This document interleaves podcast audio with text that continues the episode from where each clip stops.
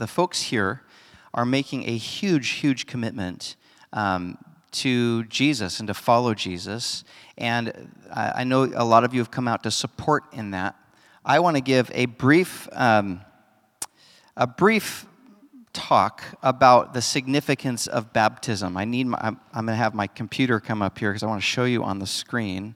And I want to take you through the Bible a little bit because if you, um, you know, from a Western point of view, someone is, you know, to show that they're following Jesus or to show that they're a Christian, they're being dunked underwater and brought back up. Think about how weird that would be, especially if you're not if you haven't been raised in Christianity. And then honestly, even if you have, this might be one of those things where someday in your adult self, if you were raised this way, you kind of stop and go, "Wait a second, why do we do that?"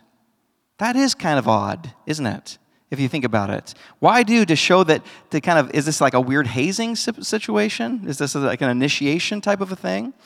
So if you're not familiar with the Bible, um, you, you, this might be a really foreign idea, or you might at best have maybe one biblical accurate idea, but I want to give you a little bit of some history here. It goes back to the very beginning. If you look in Genesis chapter 1, if you look up on your screen, it says, In the beginning, God created the heavens and the earth.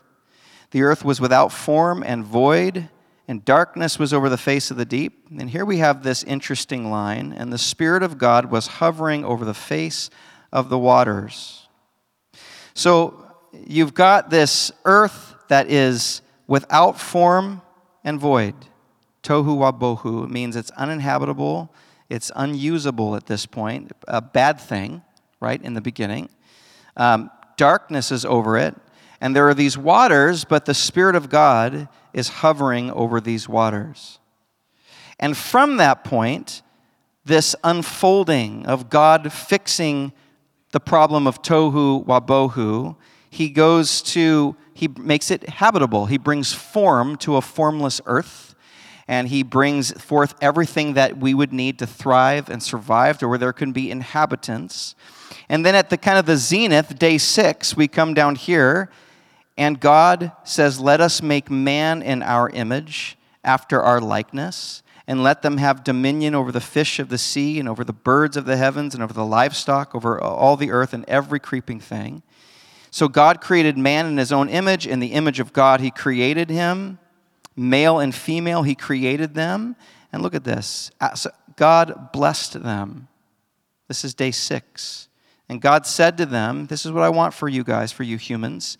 I want you to be fruitful and multiply. I want you to fill the earth and subdue it and have dominion over the fish of the sea and the heavens and everything that lives. And the idea here is that mankind was created to be God's vice regents, to rule and reign. Uh, you know, the, the idea of images of God is to rule and reign as royalty, as, um, as Lewis puts it, sons of Adam, daughters of Eve, royalty on the earth that would rule on God's behalf and in the way that he would, the way that he would rule, that we would rule by God's character. And that comes from this seventh day that the heavens and the earth were finished, all the host of them. The seventh day was finished. Uh, seventh day, God finished His work. He stopped. That's the word Shabbat means stop or to cease from working. And then he what he had done, and he rested. And the idea is that he's resting with mankind on the seventh day. And from this idea of rest, it doesn't mean simply like I'm resting now. It means fulfillment. It means um, imagine if you didn't have to do anything else to feel comfortable in your own skin. Imagine if um, you were completely fine and okay as you are. There was nothing left to do to gain more prominence or to feel better about yourself or to prove to anything else. You are done. You're complete. You're there. Seventh day, God's presence. And from this place of completeness, the word is shalom or wholeness. From this place of completeness, we can rule and reign because we know God, because we spend time with Him. That's, that's the idea. But you guys know probably the rest of the story. Does mankind succeed or fail? They fail, yes. And, um, and then something, it gets so bad. Let's see if I can do this with a microphone. That in chapter 6, we get to the point where it's so bad that God, the, that, um, God says, my, my spirit shall not abide with man forever It shall be about 120 years. It doesn't, in my opinion, it doesn't mean that we, mankind will live to 120 years old. I think it's 120 years till God's going to bring water on the earth again. Um, look, the Lord God saw that the wickedness of man was so great.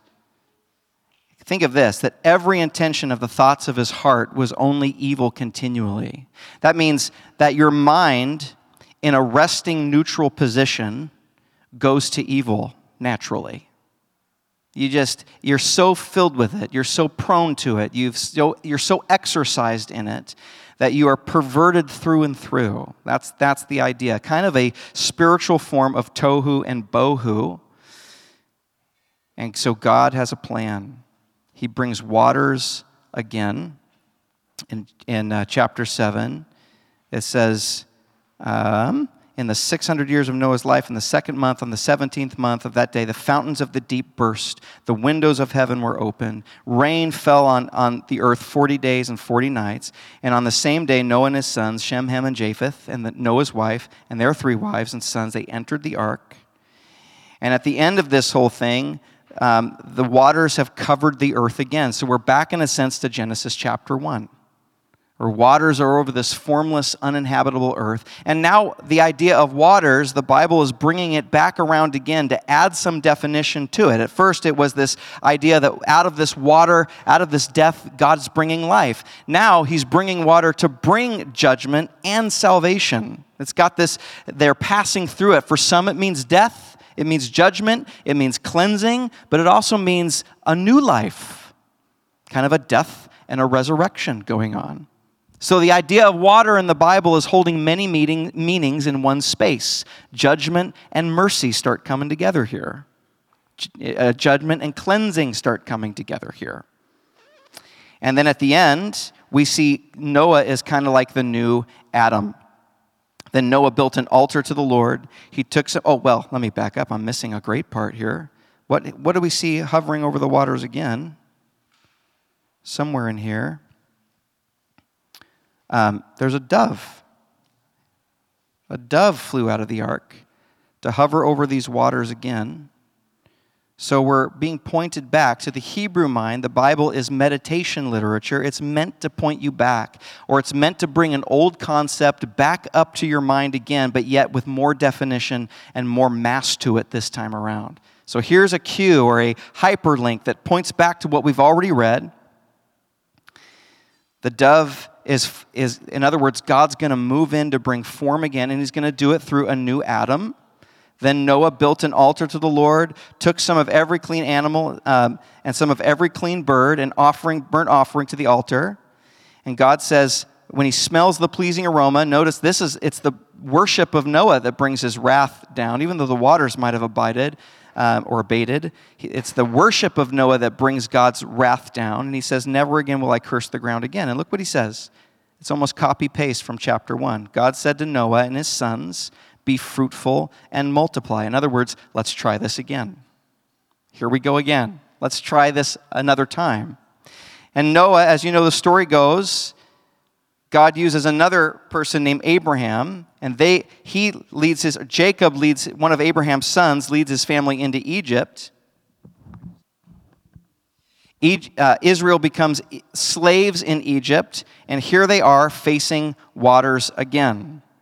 The Lord God said to Moses, Tell the people as they're leaving, as they're exiting out of Egypt, as they're leaving, God says to, to Moses, Tell the people of Israel to turn, to, to turn back and encamp in front of uh, Pi Hahiroth, between Migdol and the sea.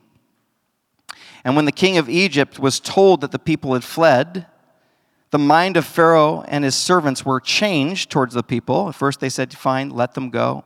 At the last plague, the horrible plague, um, where Passover happened and they were set free out of Egypt. Well, here, his mind changes again. He says, Let's go after them again. The Lord hardened Pharaoh's heart, king of Egypt. He pursued the people. And when Pharaoh drew near, the people of Israel lifted up their eyes, and behold, the Egyptians were marching after them. They say to Moses, it's because, it, Is it because there are no graves in Egypt that you've taken us up to the wilderness? So they're starting to doubt.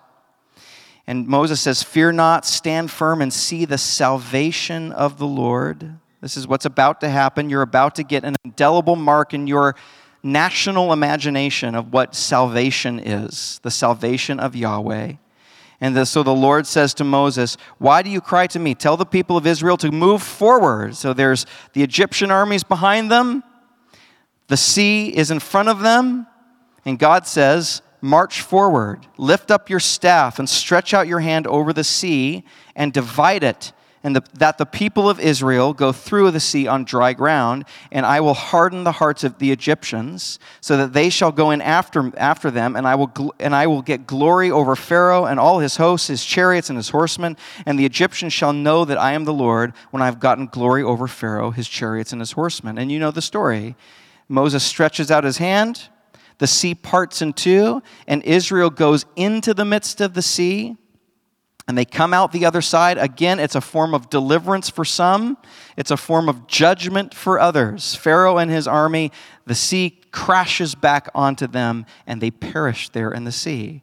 So again, we're brought back around to this idea of water meaning both death and also new life.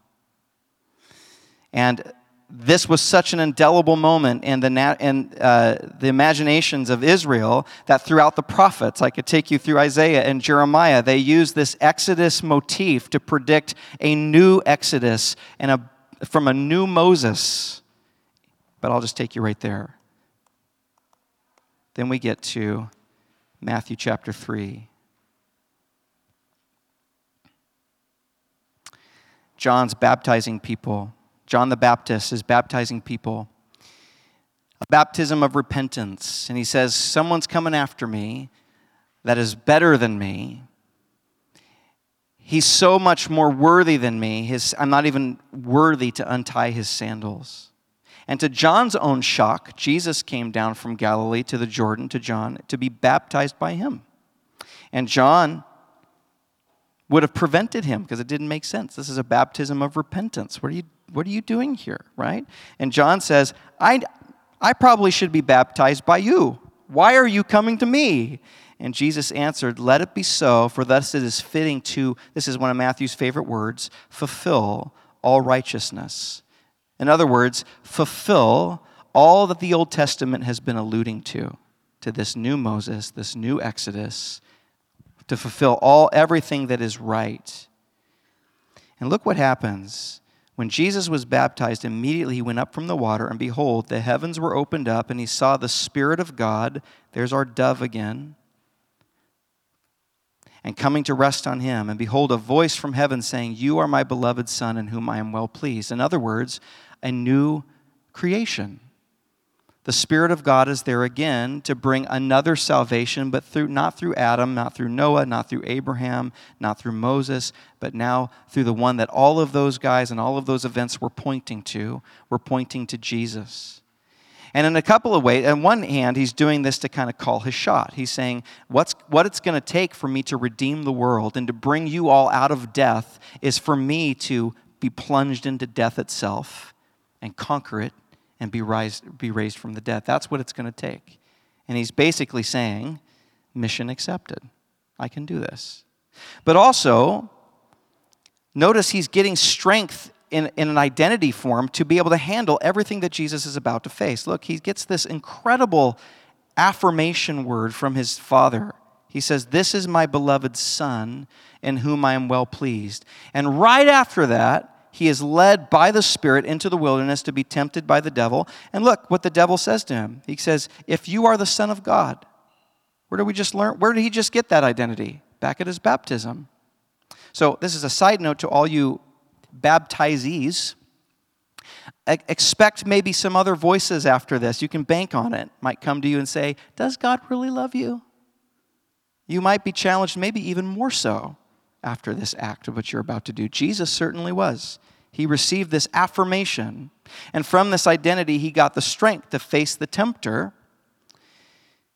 And yet, and the tempter goes right after his identity. Are you really, though? Did God really say? Does that remind you of something? The Garden of Eden, chapter 3 of Genesis. Did he really say?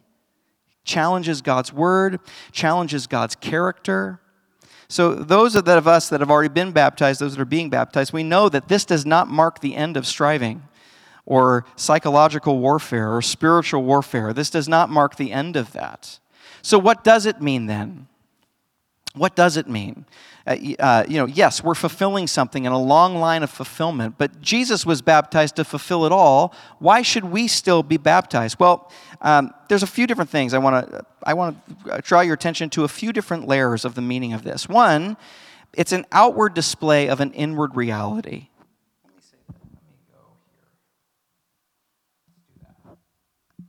What shall we say? Are we to continue in the arena or the according to the economy of sin that grace may abound? No, by no means. How can we who died to sin still live in it or be moved by it or con- motivated by it or controlled by it? Do you not know that all of us who have been baptized into Christ Jesus were baptized into his death? We were buried, therefore, with him by baptism unto death, in order that just as Christ was raised from the dead by the glory of the Father, we too might walk in newness of life. On the one hand, a Christian is saying, I am part of a new reality. I'm, not, I'm no longer motivated or get life by the economy of sin. I've died to that. And I'm now living with the same life force in me that Jesus had when we start Matthew, we're going to discover that there was something about Jesus that drew people to him. People, we, Jameson and I were talking about this this morning. We, we both actually started rewatching The Chosen. And one of the things, if you haven't seen it, one of the things that's so beautiful about it is the person of Jesus is just someone that you want to be around.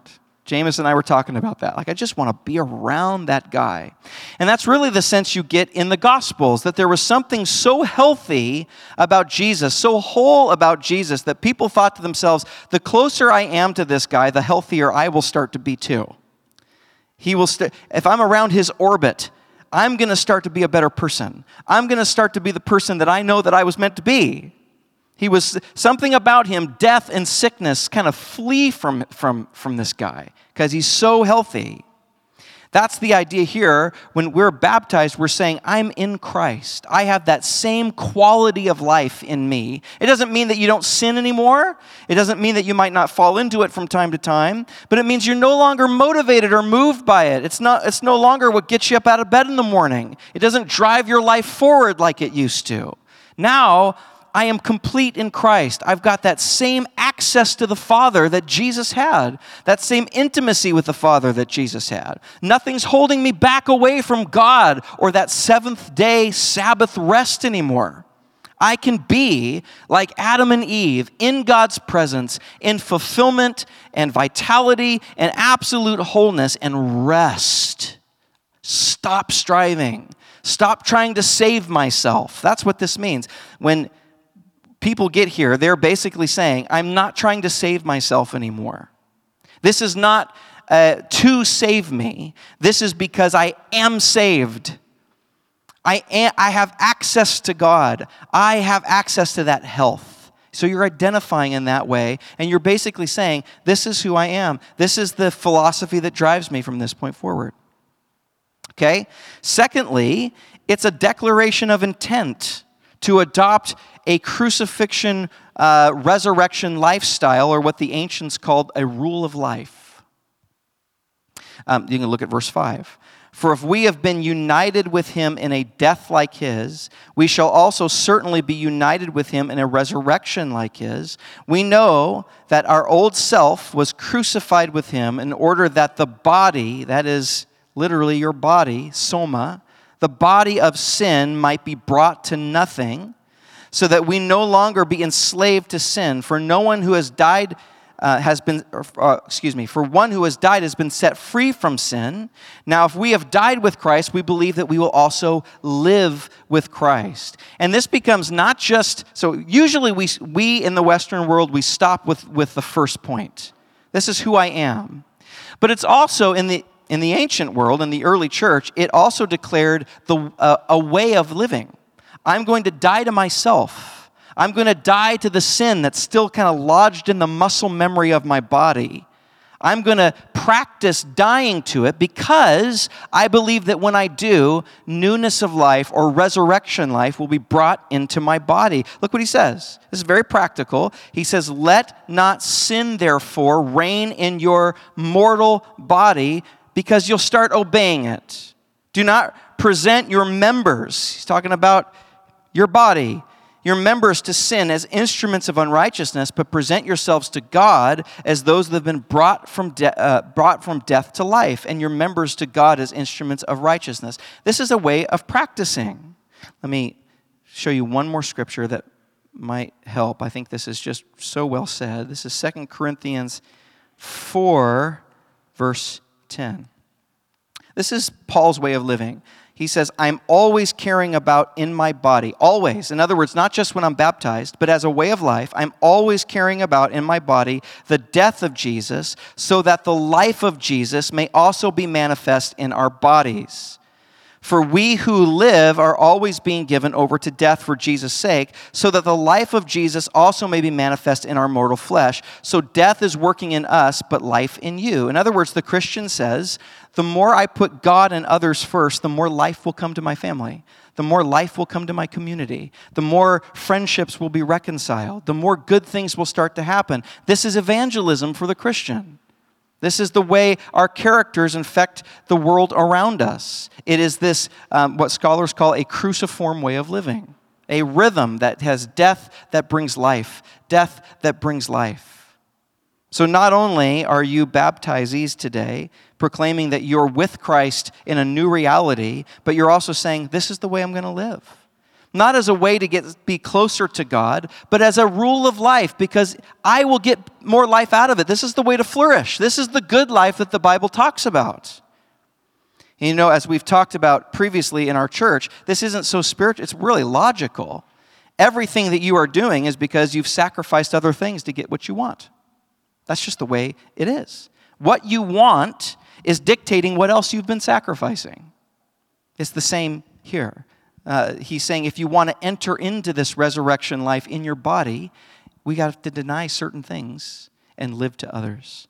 Finally, it's a public declaration to others who are walking. This is a very social activity, and that's why our church is so unusually packed here this morning, because people have come to support these four people in this decision. And that's what they're doing. They're asking you, this is what marriage used to be. It used to be, it's hard in an individualistic culture like ours, but marriage used to be hey, marriage is hard. That's what the wedding was. Marriage was hard, and we've asked you all to come to help us through our, through our, our, our marriage. Our wedding parties are those that we've asked to keep us on the straight and narrow. To, we've given you permission to pry to help us in our discipleship. That's what these baptizees are doing too. They're saying, hey, this is our church, this is our family, this is our friends. We want to follow Jesus in his way with you all. Would you help? Would you help? Our, our community is being strengthened. So, friends, family, church, these people are asking for your help. When I was a kid, I was baptized in the Pacific Ocean on uh, uh, where was that? Gal- uh, Galiano Island in Canada at night, and it was it was it was a shocking experience to say the least in one in one way. But it was also just it was a spontaneous thing. It was beautiful. But i remember i went back to high school after this retreat. I went back to high school and i did something wrong and someone pulled me aside at my high school and said hey i was there when you were baptized. Do you think that that lines up with your decision and I went, mm, no, you're right. Because it was made clear at my baptism, Mike is asking for your help. He wants to walk with Jesus. He's asking for your help. I'm giving you the right to wound me. To say, hey, you're better than that. Let's keep going. Let's walk. And vice versa. So that this is a, uh, a there's a community responsibility here.